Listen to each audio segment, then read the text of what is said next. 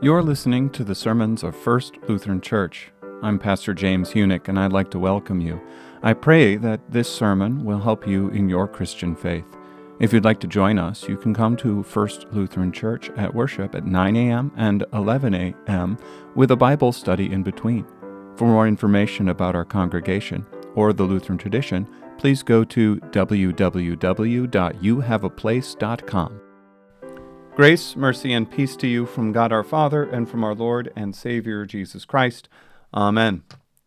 Tonight we're starting a new series for the season of Lent, all about a theology that is different from the way Christians often think. I teased you all about it on Sunday morning. I said it's a religion that doesn't have any ordained priests, it has no buildings, and it is not a de- denomination, but it does have people who preach it from the pulpit every Sunday. It's called moralistic therapeutic deism. Now, when you put those words together, they are a bit of a challenge to run through, so you have to think about them a little bit. So let's do that. Let's start with the first one moralistic. What this means is that one of the chief aims of religion is to produce good people, people who do good things. And the idea is it's a moralistic approach to life. You've heard people talk about religion giving their children or other people a good moral foundation. That's what that's talking about. The second word is therapeutic. And we know therapeutic. Therapeutic is all about helping us through problems. When you are having a mental health crisis, you go to a therapist. And so moral therapeutic deism is about helping you through your problems. One of the chief aims is to make your life better. Deist, or deism, is the idea that God created the world and let it run on its own. The classic example is the divine watchmaker. A watchmaker takes all of the parts, puts the watch together, sets it down, and watches it run. And a deistic God is a faraway God who created the world, set everything in order, and then just lets it go on its own.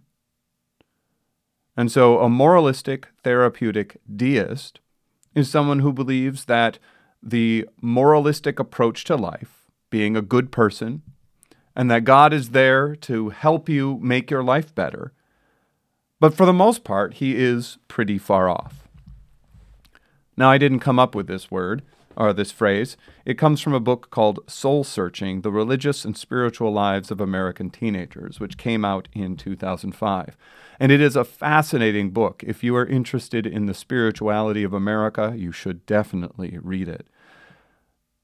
Some amazing findings that I think are important to talk about before we get into actual moralistic therapeutic deism is just very simple. Teenagers will do what you tell them they found that the vast majority of teenagers were more than happy to go and follow their parents' religion. If the parents tell them to go to church, they'll go, and they'll generally be happy about it. Now, you guys look at me and you're like, what? You're crazy, right? Maybe they won't be happy about it in the moment. Maybe when it's early morning and they're like, oh, really?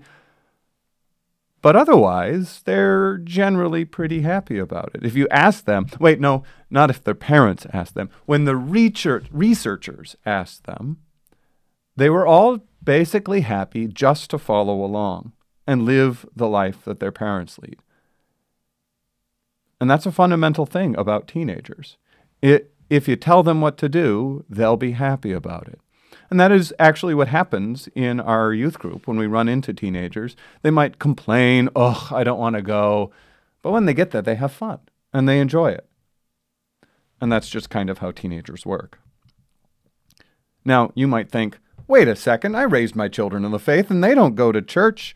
I think part of the problem is that we just assumed kids wouldn't be interested in the Orthodox faith, that we would have to give them something else. And what we ended up giving them was moralistic therapeutic deism. One of the reasons is because Orthodox churches have been influenced by an American civil religion. That's the religion that politicians use when they say, God bless America, or there's a national tragedy and they read a psalm. They're not thinking about Jesus, they're thinking about their political ambitions. A God of America who loves guns, freedom, and cheeseburgers. Another reason, I think, is that we wanted to make sure that our children had something relevant and useful in their life. And so we tried to convince them that Jesus is worthwhile by giving them, well, a religion that helps, that makes their life better, that has a reason in this world, rather than simply pointing them to eternal life and resurrection. Now, moralistic therapeutic deism has five different beliefs as summed up in that book. And what's amazing is that we have five Wednesdays in the season of Lent, and so it works out very well. Each Wednesday, we're going to cover a different one. The five beliefs are one, a God exists who created and orders the world and watches over human life on earth. Two, God wants people to be good, nice, and fair to each other as taught in the Bible and by most world religions. Three, the central goal of life is to be happy and to feel good about oneself. 4. God does not need to be particularly involved in one's life except when God is needed to resolve a problem. And finally, 5. Good people go to heaven when they die. Tonight we're going to be talking about the first one. A God exists who created and orders the world and watches over human life on earth. Now, this is the deistic part of moralistic therapeutic deism. Now, when you ask a young child about God, they will often reply using the same standard language that God is a guy up in heaven, right? If you tell them, draw God, they'll give you pretty standard image, right? It's an old man with a big white fluffy beard, big white poofy hair, and he's in a white robe standing on a cloud. And that's the image of God that image matures a little bit as we grow up. And then until we get to Morgan Freeman in a white suit, like he was in Bruce Almighty, you know, God is up in heaven, he comes down and he talks, but he's sort of not involved. And you know, in that movie, uh, Bruce uh, complains to God about, uh, about how God is running things. And so God comes down to give him his almighty power while God goes on vacation. The idea behind this is that a deistic God who looks down on humanity is someone who is rather uninvolved and occasionally intervenes in our lives. He's sort of like the jolly old uncle who comes to visit eh, bearing gifts every once in a while, or the divine watchmaker who only needs to repair a piece occasionally. Is that what Paul and the Bible tell us about God. Just a little while ago, I read from Acts chapter 17, where it says, What you therefore worship unknown, this I proclaim to you the God who made the world and everything in it, being Lord of heaven and earth, does not live in temples made by man, nor is he served by human hands as though he needed anything, since he himself gives to mankind life and breath and everything. And he made from one man every nation of mankind to live on the face of the earth, having determined allotted periods and boundaries of their dwelling place, that they should seek God, and perhaps feel their way toward him and find him. Now, all of that uh, comports with, with God being up and far away. But also, St. Paul says this Yet he is actually not far from each one of us, for in him we live and move and have our being as even some of your own poets have said, quote, For we are indeed his offspring. Now, what does that mean? So, if, if we are in him, we live and move and have our being, it means that God is everywhere and around and in everything, though he is not contained by anything, right? God is the one who makes reality happen. You see, this God is a transcendent God, and all of reality is contained within him. Psalm 139, which I also read just a little while ago, talks about where God is. The psalmist says, "Where shall I go from your spirit, or where shall I flee from your pre- flee from your presence? If I ascend to heaven, you're there. If I make my bed in Sheol, you're there. If I take the wings of the morning and dwell in the utmost parts of the sea, even there your hand shall lead me, and your right hand shall hold me." What it means is that God is not a far off God who looks down on creation, but he is intimately involved in everything. He is a God who is in charge of everything, in control of everything. If he is everywhere at all times and all powerful and all knowing and almighty, nothing happens without his say so. Instead of having a divine watchmaker, I think the best way to think about this is the analogy of, of uh, computer hardware and software. If computer, uh, if God is the hardware, creation is the software that he is running. Everything is under his control. All that happens is according with God's plan. Now, what that means is that we have a bit of a challenge in our understanding of God.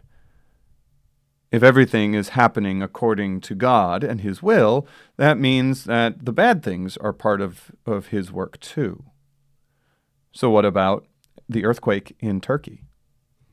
What about cancer, car accidents, crazy politics? What about those things? Is God there behind it all too? That's a tough pill to swallow. A lot of us think when we see bad things happen, we say, oh no, God allows it to happen. But really, if God allows something and He's all powerful and almighty, it means, well, He's part of it too. God is in everything, around everything, sustaining everything as it happens. If God is truly all powerful and all controlling, it means he is truly all powerful and all controlling, which is actually kind of a good thing for us because it means God has the power to push everything towards the resurrection. That all things work together for good for those who love God and are called according to his purpose. It means that the all powerful, almighty God actually controls history and pushes it to, toward the resurrection. Even Satan himself is God's servant, God's devil. Think about it this way. We know that it's God's plan to send his son Jesus Christ to die on the cross, and that this was, this was the plan from the very beginning after Adam and Eve sinned. But think about this. What would have happened if Satan hadn't actually brought about the temptation to put Jesus on the cross? The Bible tells us that Satan tempted Judas to betray him. And Satan was there to tempt the tempt the Pharisees. In fact, in the Gospel of Matthew, Satan Satan's words are repeated by the Pharisees who stand at the foot of the cross and say, If you are the Son of God, come down from the cross, repeating the words that Satan, some, something just like what Satan said when he tempted Jesus in the wilderness. Now, what would have happened if Satan hadn't tempted these people. If when Jesus went into Jerusalem, the crowds followed him and cheered, the Pharisees had said, You go, Jesus, we love it. This is great. He never would have been arrested. He never would have been tried, beaten, broken, crown of thorns, no nailing to a cross, and no death and resurrection to save us. God used Satan to bring about our salvation. Isn't that nuts? But that's because he's God's devil. The real problem is that when you have a deistic God, a God who is far away and only looks down on creation, you have a God who isn't in control. Think about it this way if God is in charge of everything, it means he's in charge of everything. If God isn't in charge of everything. It means he isn't in charge of everything. If God is in charge of everything, you can rely on him to make sure his promises are true and will happen, if he isn't in charge of everything, it means that maybe we can escape his hand. Maybe the devil can snatch us from him. That's not the God of the Bible, is it? So, a deistic God, when you look at it, when you finally get down to what it really means, means that God is not in control of anything. He's got some power, some might, but the rest is up to the world. But if God is truly almighty and all powerful, it means that he has the power to make salvation for you, and that all things are working towards our eternal life and resurrection on the last day. In Jesus' name, Amen. Thank you for listening to our sermons. If you have any questions about anything that you've heard or anything about the Lutheran tradition, I would love to answer them.